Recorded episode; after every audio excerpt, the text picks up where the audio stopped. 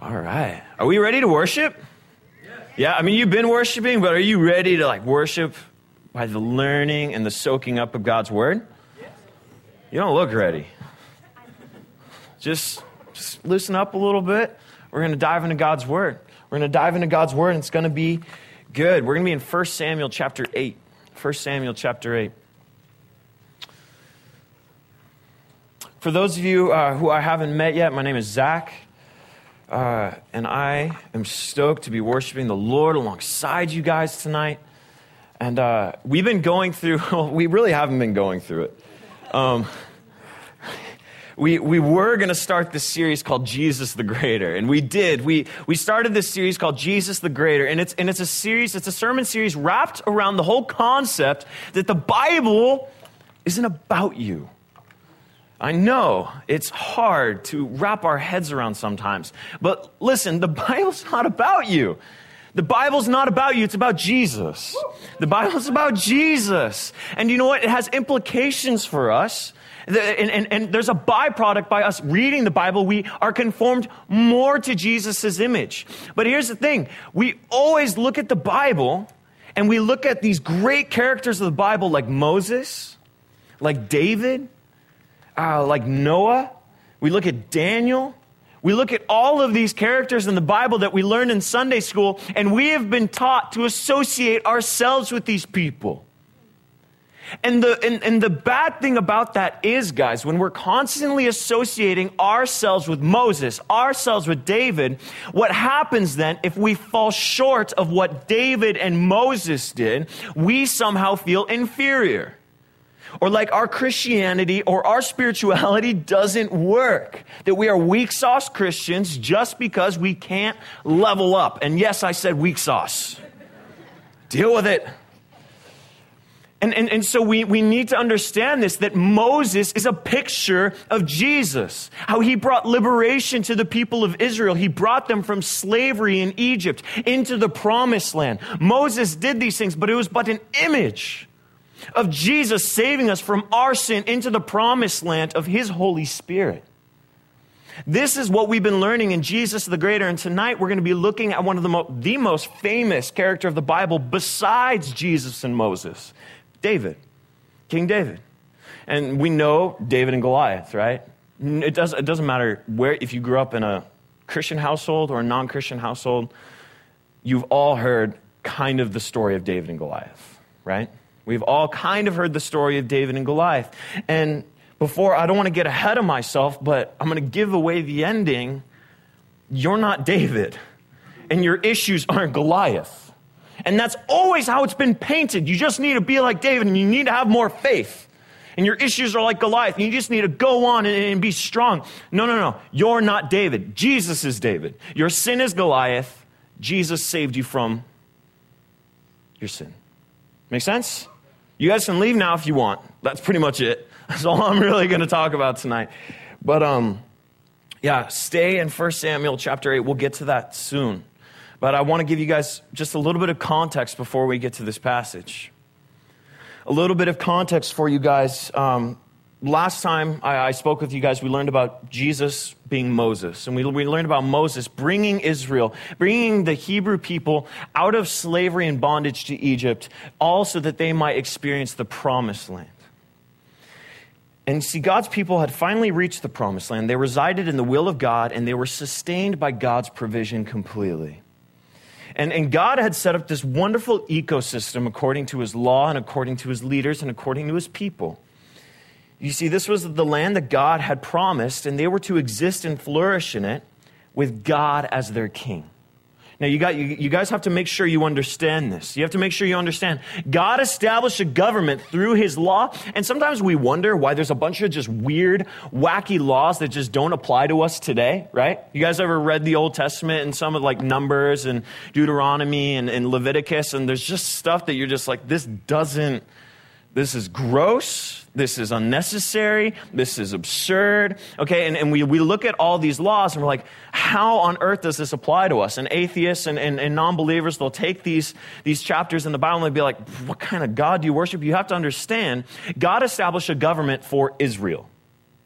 for Israel to exist in, also that it, it might flourish where it was, among nations that were wanting to kill them twenty-four seven.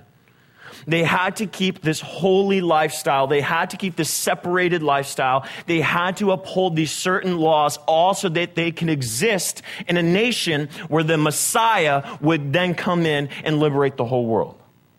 This was the purpose of all of these passages that we think are absurd and, and crazy and maybe seem unnecessary today, but they all point to facilitating an environment where the Messiah can come and liberate us, right?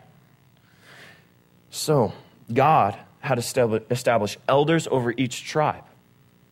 He had established leaders, and they had counselors who knew the word of God and who can make sure everyone was represented well. And each tribe of Israel was represented not only by an elder of each tribe, but that elder had elders. And, and everybody, there was this trickle down, this way for everyone to have equality and everyone to have this representation.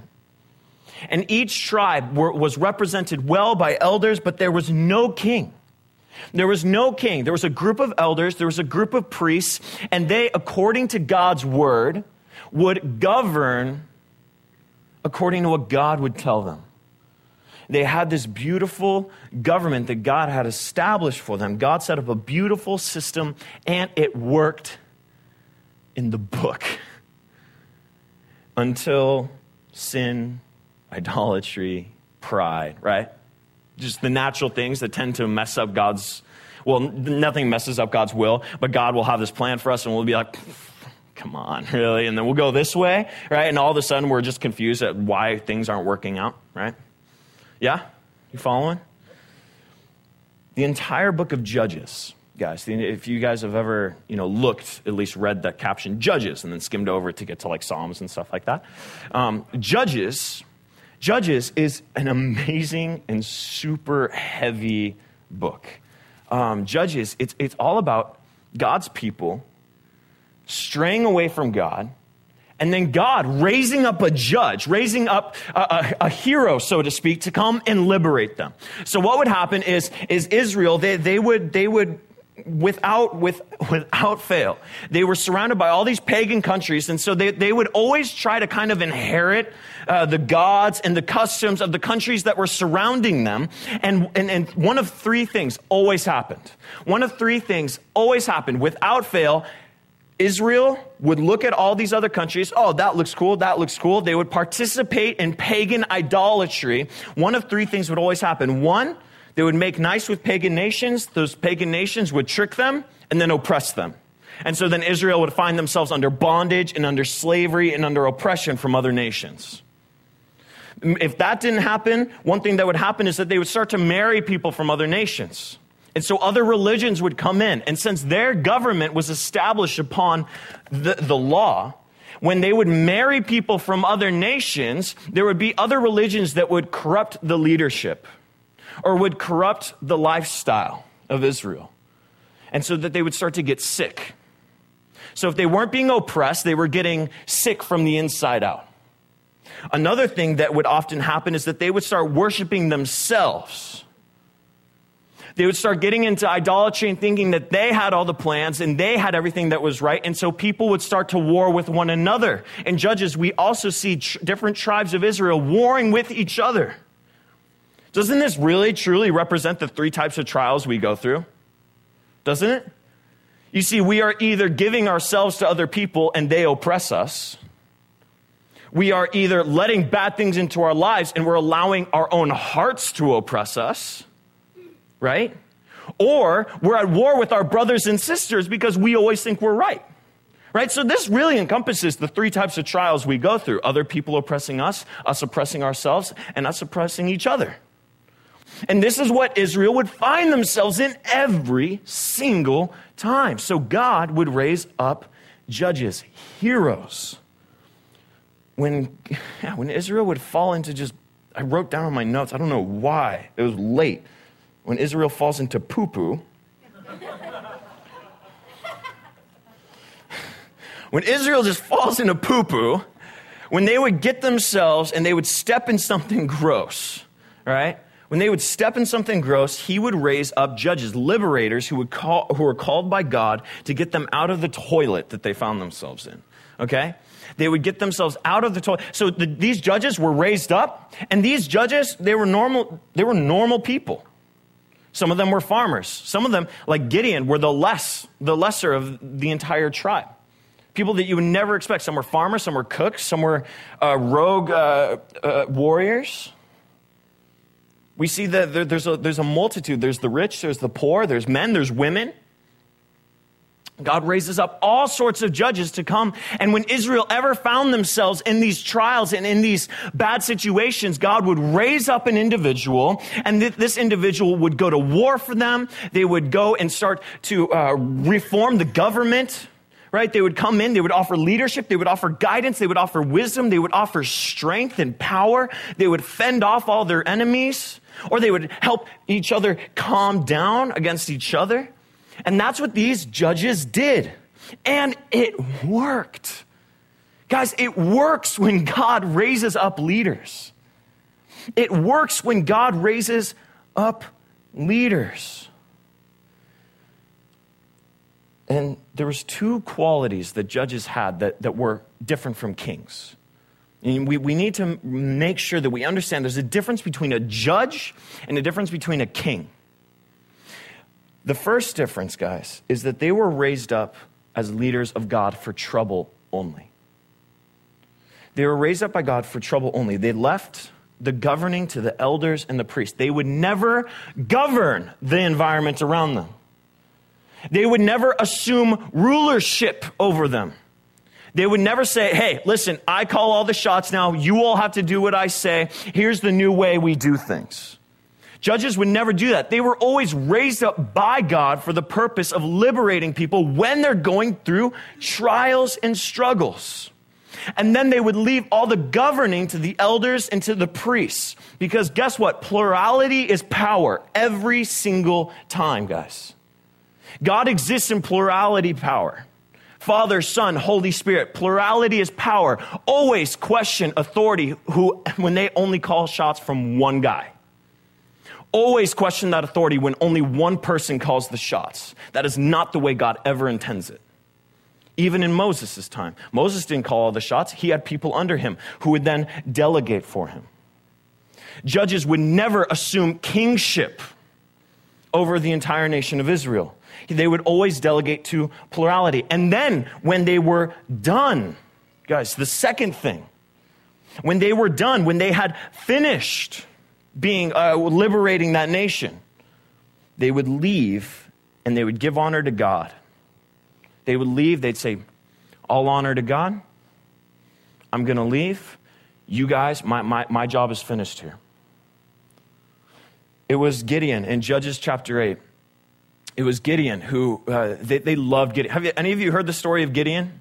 Gideon, just this small, ruddy guy, and he only had just a couple hundred soldiers against just thousands and thousands of people. And what he did, he, he he was awesome. He was super smart where he had all of his, he had about three hundred soldiers, and he just scattered them all over the place with trumpets to make it sound like there was way more people than there actually was. And they confused all, all the surrounding armies. And Gideon just led Israel to victory after victory after victory. And after that, the people of Israel said, Gideon, be our king, be our ruler, rule over us, have your sons rule over us. And Gideon said this, he said, I will not rule over you, nor shall my son rule over you. The Lord shall rule over you.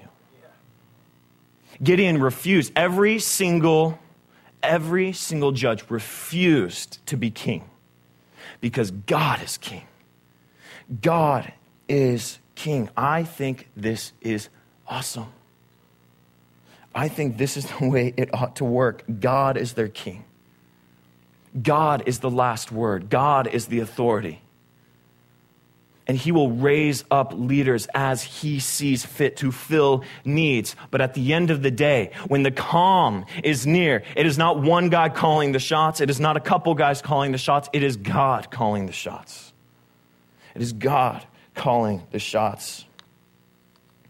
So now we go to First Samuel chapter eight. Go to First Samuel chapter eight. We are going to learn about the last judge before we get into David. We're going to be learning about the last judge. His name was Samuel. First Samuel chapter eight, verse one. And we have it up here for you guys, so you don't have to look at your phone Bible. Now it came to pass when Samuel was, Samuel was old that he made his sons judges over Israel. You guys notice that? What aren't judges supposed to do? They're not supposed to give authority to their sons, right? Right? We're, we're going to see the repercussions of that. The name of his firstborn was Joel, and the name of his second, Abijah. They were judges in Bersheba. But his sons did not walk in his ways. They turned aside after dishonest gains, took bribes, and perverted justice. So let's stop right here. Let's stop right here really quick. Here's Samuel. At this time, he was the judge of all of Israel. He was appointed by God to be judge in that time when Israel needed a lot of wisdom because the Philistines were starting to come in. The Philistines, they were starting to be, become a very huge threat to Israel. And at this time where there was division all over the tribes of Israel, Samuel came in and he brought unity and he brought guidance and he brought stability in a place where there was none. God raised up Samuel to be judge. God raised up Samuel to be judge. The Philistines were posing a huge threat. And then Samuel made a huge mistake. When Samuel was starting to get too old to do his job, he passed on his duty to his sons. Listen, I've said this before, but God appoints leaders. God appoints leaders. God appoints leaders. Listen, just because you like someone or they're in your family does not mean they're called to do what you do. It does not mean they're called to be a leader. Right? Just because someone's likable, just because you have a good relationship with them, doesn't mean you should give them that authority, that spiritual authority over your life. Does that make sense? I don't want you guys giving your hearts and giving and giving your submission to leaders just that you like. Does that make sense? You ought to follow a leader that God raises up. That God raises up, and God has called to guide you spiritually. You don't just follow anybody that you think is cool. Right? And this is super big, guys. This is super big. Pastor worship is one of the biggest problems in Western church. Pastor worship is one of the biggest issues we have. And why do you think Pastor, Pastor Mark and I were always switching, and then we'll throw in like a sixteen-year-old, right?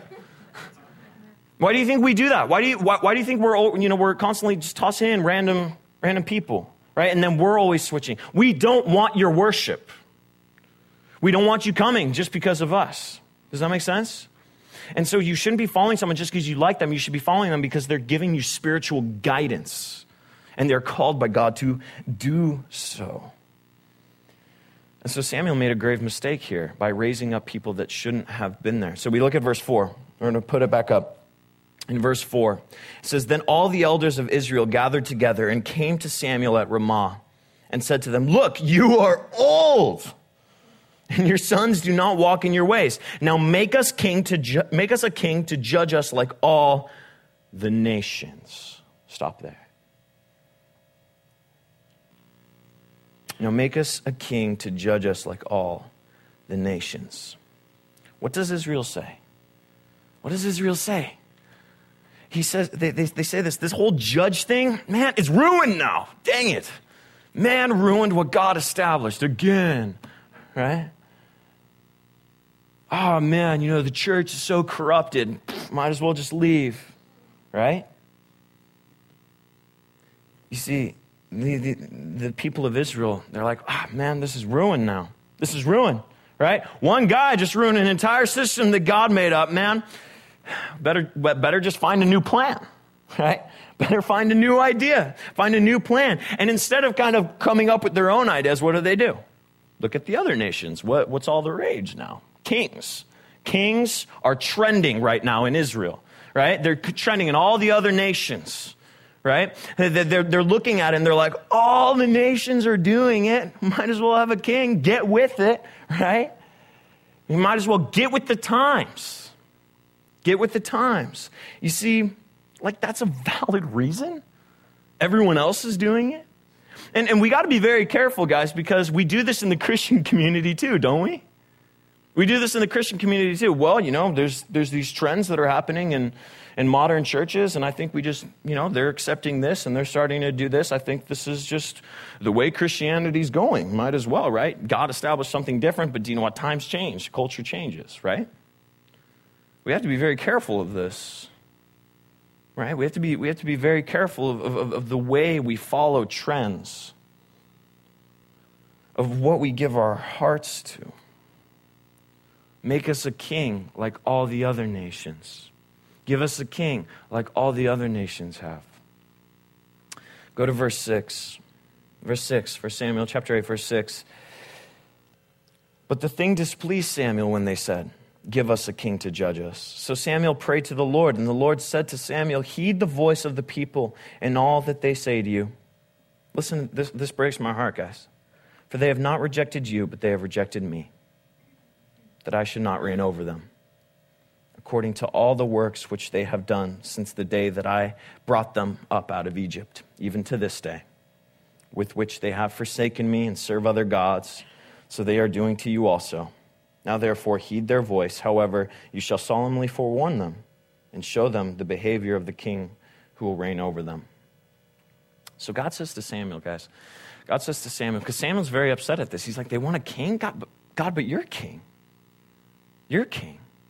Wait, did, did I do something wrong? And, and Samuel, it, granted, he, he didn't make the smartest decision, so so he was he was really getting beat up. He's like, oh, God, I made a huge mistake. I don't know what I did. I'm so sorry. I made my sons, and they did a bad job. This is all my fault. They, you know, I, I did this. I messed up your plan, God. I messed up your plan. Now they they hate me. And Samuel's pouring out his heart before the Lord. And, and God just simply says, he says, Samuel, don't be offended. They didn't reject you. They rejected me. Samuel, they, they're not rejecting you as a person. They're rejecting me as their king, as their God.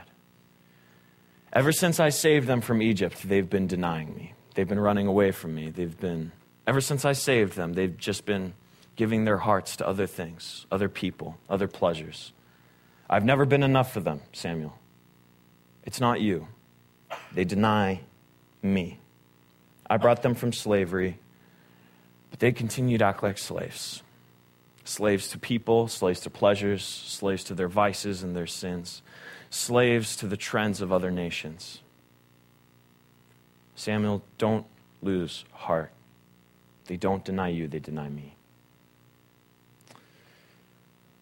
Guys, I do this all the time. I do this all the time. I, I want another king in my life. I always want another king. I always want another king. I will reject God. I will reject God if it means that I can gain more status among people. I will reject God if it means I can have this relationship or this relationship. I will reject God because money can provide me and a job can provide me more stability than God can. I, I deny God because that person can fulfill my loneliness more than God can. I find another king because a degree will provide me more affluence and more and more credibility than God can. This status, this, this place at work, more money, more power. And for some of you, you're not greedy like that. You're not greedy for money. You're not greedy for power. You're not greedy for status, but you are greedy for attention, approval. And I am constantly, constantly rejecting my God as king also that I can have a king like the other nations do. You see, I want to be ruled by things I can control. I can control other people fairly well. I can control my circumstance pretty well. I can control what degree I get and what I don't get. I can control my job. I can control this relationship. I can control these things around me. Therefore, I don't have to be formed by my God. I can form my God. And so the people of Israel are saying, we are tired of God calling all the shots. We are tired of God telling us what to do and God making us. So we are going to make a king. And he will represent the desires of my flesh and not look out for the desires of my heart as God does. This is what I do every single day. That's what idolatry is, guys. That's what idolatry is. I make a God so God doesn't have to make me. I make a king so God doesn't have to be my king. I raise someone up in my life. I, I elevate them to a status that they don't deserve to be in, also that I don't have to pay attention to God who's telling me to do something I don't want to do. And so we all have our own gods. We all have our own gods. Don't deceive yourself. We all got that thing that we elevate as king above God. We all have that one thing that's constantly creeping and, and grasping for the throne that God holds in our lives. And I don't want what God has for me. Therefore, I will create for myself a lifestyle that suits my desire. And my box of what I believe love, safety, affluence looks like. What I believe a truly peaceful life looks like. What I believe a safe looks, uh, safe life looks like. What I believe a relationship is. What love is. What affection is. I will pursue that as my king. And I won't let God define it. Because it's hard when God defines it. Because it's not always what I want. We all have our own gods. Jeremiah screamed this in Jeremiah six two. He said, can man make for himself gods? Such things are not gods. Yeah, Jeremiah would scream at us, these aren't gods. We, we make them kings over our lives. We, we, we put all these things in our lives that define us. But they're not God. They can't hold the weight of our identity. So when they shatter, so do we. When they crumble, so do we. And we see this, guys, in Samuel. We see this in First Samuel. They, they finally end up choosing a man by the name of Saul. They end up choosing a man by the name of Saul.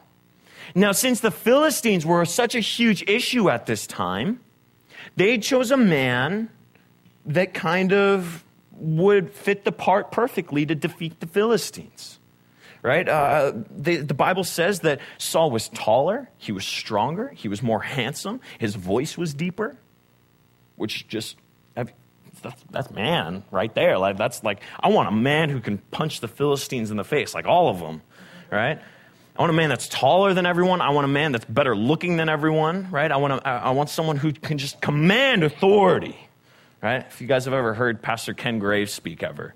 Ugh. Like a bear of a man. And so he had a military pedigree and he seemed like a pretty humble guy at the time.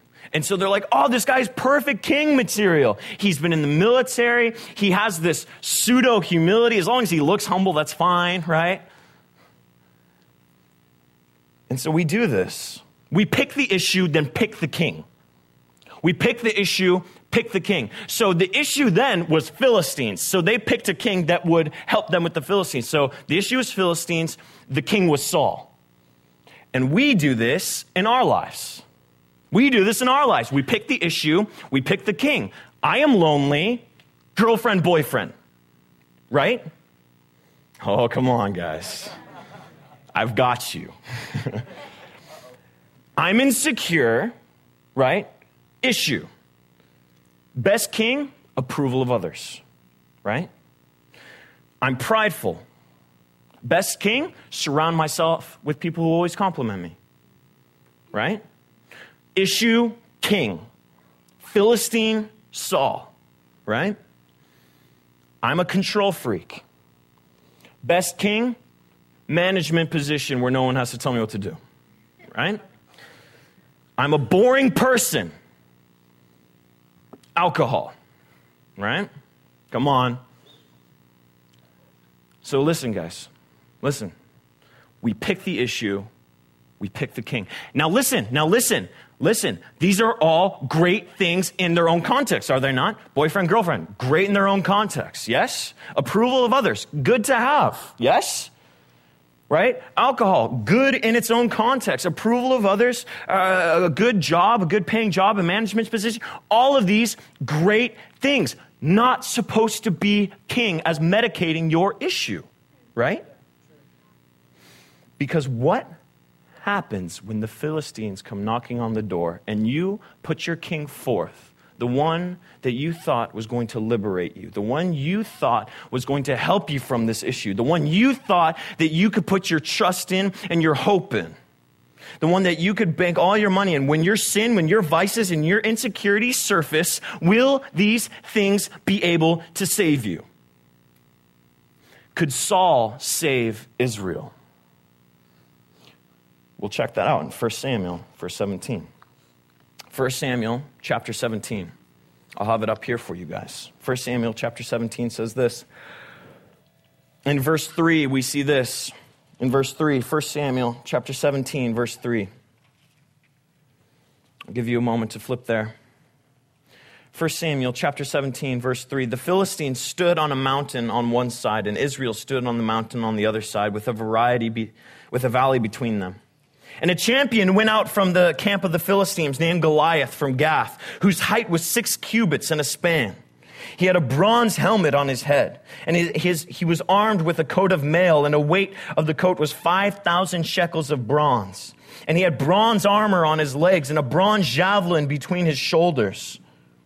Now the staff of his spear was like a weaver's beam, and his iron spearhead weighed six hundred shekels, and a shield bearer went before him. Then he stood and cried out to the armies of Israel and said to them, "Why have you come up out to line for battle? I am not a Philistine, but you, the servants of Saul. Choose a man for yourselves and let him come down to me. If he is able to fight with me and kill me, then we will be your servants. But if I prevail against him and kill him, then you shall be our servants and serve us." And the Philistine said, "I defy the armies of Israel this day. Give me a man that we may fight together." Then in verse eleven it says this. If you're there, look closely. When Saul and all of Israel heard these words of the Philistine, they were dismayed and greatly afraid. So listen. Their issue was the Philistines. Their king, their medication for this, the one they put their hope in, Saul. The biggest one out of all of them. He was bigger, more muscular, had more military experience, good leader, brave. So they're like, "Oh, this looks like a great king. We'll make him king, and he will defeat the Philistines for us." And when Goliath comes... It says right here in verse eleven, when Saul and all of Israel heard these words of the Philistines, they were greatly afraid. Goliath here does not represent the football games that look unwinnable or the schoolwork that looks unfinishable. We, we always make those the Goliaths in our lives. That's not Goliath. Life isn't Goliath, guys. Schoolwork, rough day at work, in the office, some familial issues. These can be Goliaths. That's not Goliath we're going to focus on right now. Goliath here represents the magnitude and the ferocity of our sin, our vice, and our insecurity. He is big, he is daunting, and he is terrifying. The sins that you can't quit, the addictions that you just cannot seem to kick, the insecurities you have that nobody else knows about. That loneliness you feel that grips your heart. You just can't get out of it. That bitterness you have, whether it be towards an individual or a group of people. That anger you experience, even if it's not really founded upon anything real, but you just feel it, angry. All of these things represent that Goliath in your life. That loneliness. That loneliness is your Goliath. And that boyfriend and girlfriend that broke your heart, or that you're putting your hope in, or you're giving yourself away to unnecessarily, that's the Saul. that, that, that, that need to just feel alive because you're not alive with the Holy Spirit and God.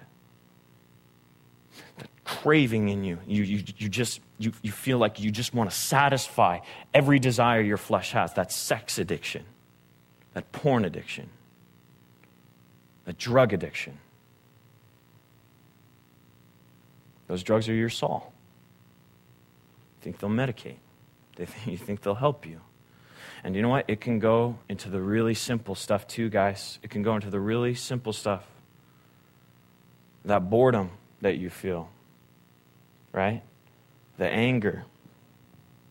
We put up these Sauls, and like we, like Israel, are frozen and incapable of defeating it. And Saul, like the kings we've put our hope in, are unable to save us. Unable to save us, guys. You see, and then we see in First Samuel chapter seventeen, when we read the rest of the story, you see, uh, Goliath had waited there for many days. Many days he would come out into the valley and he'd say, who's going to fight me?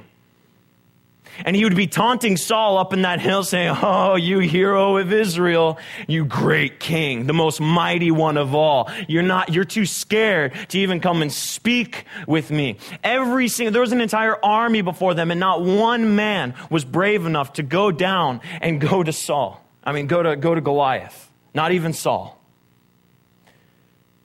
And then in First Samuel chapter seventeen, we see that David, this little shepherd boy, David, this shepherd, shepherd, shepherd, a shepherd. God in the Old Testament continually describing himself as what? A shepherd over the sheep of Israel. Yeah? David, this ruddy little shepherd, he leaves from where? His father's house. Sound familiar? David, the shepherd boy, leaves his father's house to go into the dirtiness of war. He sees Goliath. He sees Goliath before him. And, and then David said to Saul, he said this to Saul, he said, let no man's heart fail because of him. Your servant will go and fight with this Philistine. So David comes up to Saul. He comes up to Saul and says, guess what? I'm here. I'm a little shepherd boy. But do you know what? This Philistine's got nothing on the power of the Lord. He's got nothing. He's got nothing. So, so you guys seen the parallel here? This shepherd leaves his father's house to go and liberate a nation. Jesus leaving the comfort of his father's throne, his father's house. Jesus, the Son of God, leaves his father's house to come into the dirtiness of war that is called earth and sin and the battle therein. That rhymes. Dang, I'm good. David approaches Goliath, and then we have it up here in verse forty-five. David approaches Goliath. In verse forty-five, it says, then David said to the Philistine, you come to me with a sword, with a spear, and with a javelin, but I come to you in the name of the Lord of hosts, the God of the armies of Israel, whom you have defied.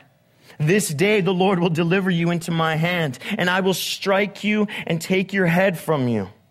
And this day I will give the carcasses of the camp of the Philistines to the birds of the air and the wild beasts of the earth, that all the earth may know that there is a God in Israel. Then all the assembly shall know that the Lord does not save with sword and spear, for the battle is the Lord's, and he will give you into our hands. Verse forty-eight. So it was when the Philistine arose and came and drew near to meet David. And David hurried and ran towards the army to meet the Philistine. Stop there. Stop there. Listen. Oh, this is so good. This is so good, guys. You see, David, David, he, he, not, he comes to Goliath. He looks at Goliath and he says, you've defied the armies of Israel, and I'm going to show you I'm going to show you that the Lord's battle is not with sword and spear, but the, the battle is already won by him. And I will show you right now that the battle is already the Lord's. And it says, as Goliath ran towards him, it doesn't say David waited with his, his little slingshot in hand, right? You see, I, I, say, I think sometimes we imagine David just stepping back and he's like twenty feet away, right? And he's just like, man, he's running, to, bam, right? But that's not what it says, guys. It, it, it says right here, David hurried and ran towards the army to meet the Philistine. In John, when people were after to see Jesus' head, they were after to see to crucify Jesus. They were, they were trying to find him. He had been betrayed by Judas and all, and all the soldiers. They were, they were trying to find Jesus to go and crucify them. And Jesus, he was praying in the Garden of Gethsemane. And he was praying. And he got up. And it says that he ran. He went towards the people that were pursuing him. It wasn't like Jesus just waited and waited and waited. All right, I guess they're here now. You could take me. No, it says that Jesus, he went towards them. And it says in Hebrews, for the joy set before him, he endured the cross. You see, we, we, we think Jesus, the victim, like he was dragged away unwillingly to go endure the cross. But no, no, no, no, he walked towards it. He walked towards the cross because he knew that the victory was already the Lord's. And that he was going to take on the sins of you and I, everything that we've ever done, past, present, and future. And he was going to endure that on his shoulders. Jesus went towards the cross. David ran towards Goliath. He ran towards our sin. In verse forty-nine, it says this. Verse forty-nine, it says, then David put his hand in his bag and took out a stone, and he slung it and struck the Philistine on his forehead, so that the stone sank into his forehead, and he fell on his face to the earth. So David prevailed over the Philistine with a sling and a stone, and struck the Philistine and killed him. But here was no sword in the hand of David. Therefore David ran and stood over the Philistine, took his sword and drew it out of his sheath and killed him and cut off his head with it. David cut off Goliath's head with Goliath's own sword. Jesus, Jesus, guys, defeated sin and death with what? Death. David defeated Goliath with his own sword. Jesus comes and makes a public spectacle of sin by killing death with death. He died on the cross, took on the death that you and I deserve because we have sinned and we have separated ourselves from God. One sin will separate us from God, and it may, it causes us to die. And it causes us to experience his death because we don't just want a whole, an unholy God who's just like, murder? Yeah, get on in, right? Our God is holy. One sin, we can't be with him. And so the wages of sin is death. Jesus, because for God so loved the world that he gave his only son, that so whoever believes in him shall not perish but have everlasting life. Jesus endured the cross, killing the death that you deserve with his death. With his death. Therefore, David ran and stood over the Philistine and took his sword and drew it out of his sheath and killed him and cut off his head with it.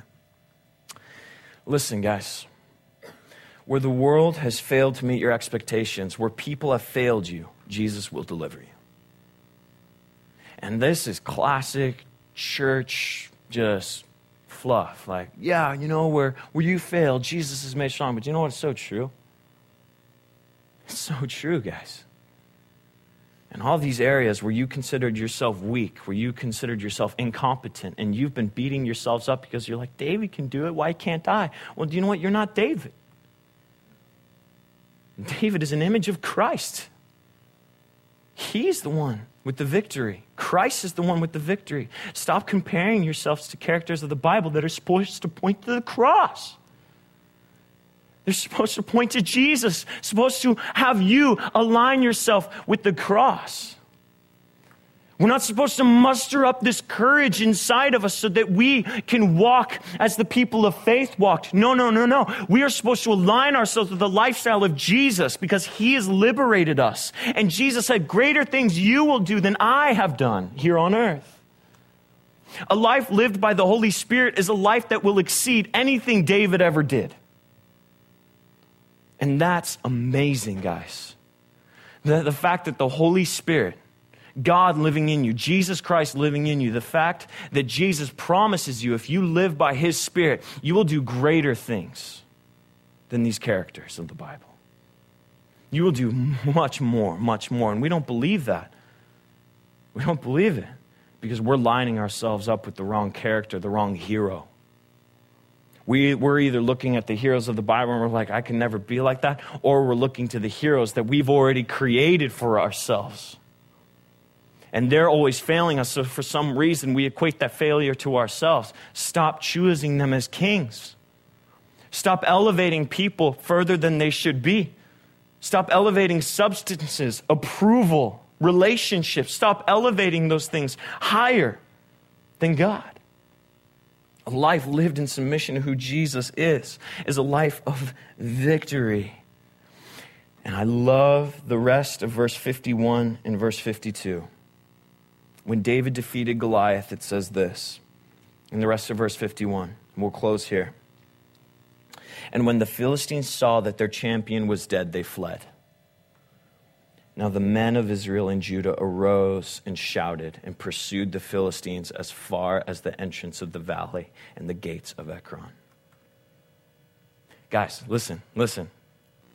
The armies of Israel were paralyzed by fear of Goliath. Paralyzed by fear. And when David went down there, and when he defeated Goliath, and when Goliath laid there slain and his head off, and David carrying in the air, saying, this is it. This is your sin. This, this, is, this is what you've been bogged down by, right? Can you just imagine that? This little, like, ruddy little redhead kid, like, ah, right? This huge, just head, right? I, I picture Wyatt, really. I picture Wyatt just like, ah, right? Just this head, just, ah. Man, putting it on his own spear and just like, go and get victory. That's what Jesus, you see, Jesus has already won. And so when David already won, the armies of Israel, they're like, heck yeah. And they went and pursued the Philistines. You see, since Jesus has already conquered sin and death for us, we can shout to the Lord and go pursue our sin. We can go pursue it and defeat it. We don't have to be victims anymore, guys. We don't have to be victims. You're not a victim to your own vice. You're not a victim to your own discouragement and your insecurities anymore. Jesus defeated that. He defeated it all. It's been dealt with. It's been done away with. It says, it says in Colossians that Jesus made a public spectacle of your sin. Your sin was put to shame on that cross when Jesus defeated it. And so the army of Israel, they go and they pursue the Philistines, those who had oppressed them, and they're shouting out to the Lord. And they're making a battle cry. Jesus has given you victory. Pursue that victory and shout of praise.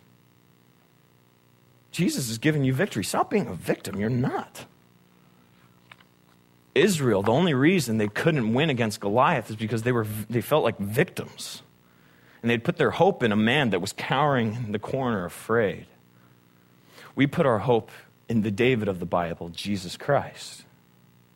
We put our hope in Jesus, and since Jesus has defeated your sin, and if you have given your life to him and you have put over that sin to him, you don't have to be worried about it anymore, and you can pursue all that insecurity you felt so deep down inside. You can pursue that hurdle that you just cannot seem to get over.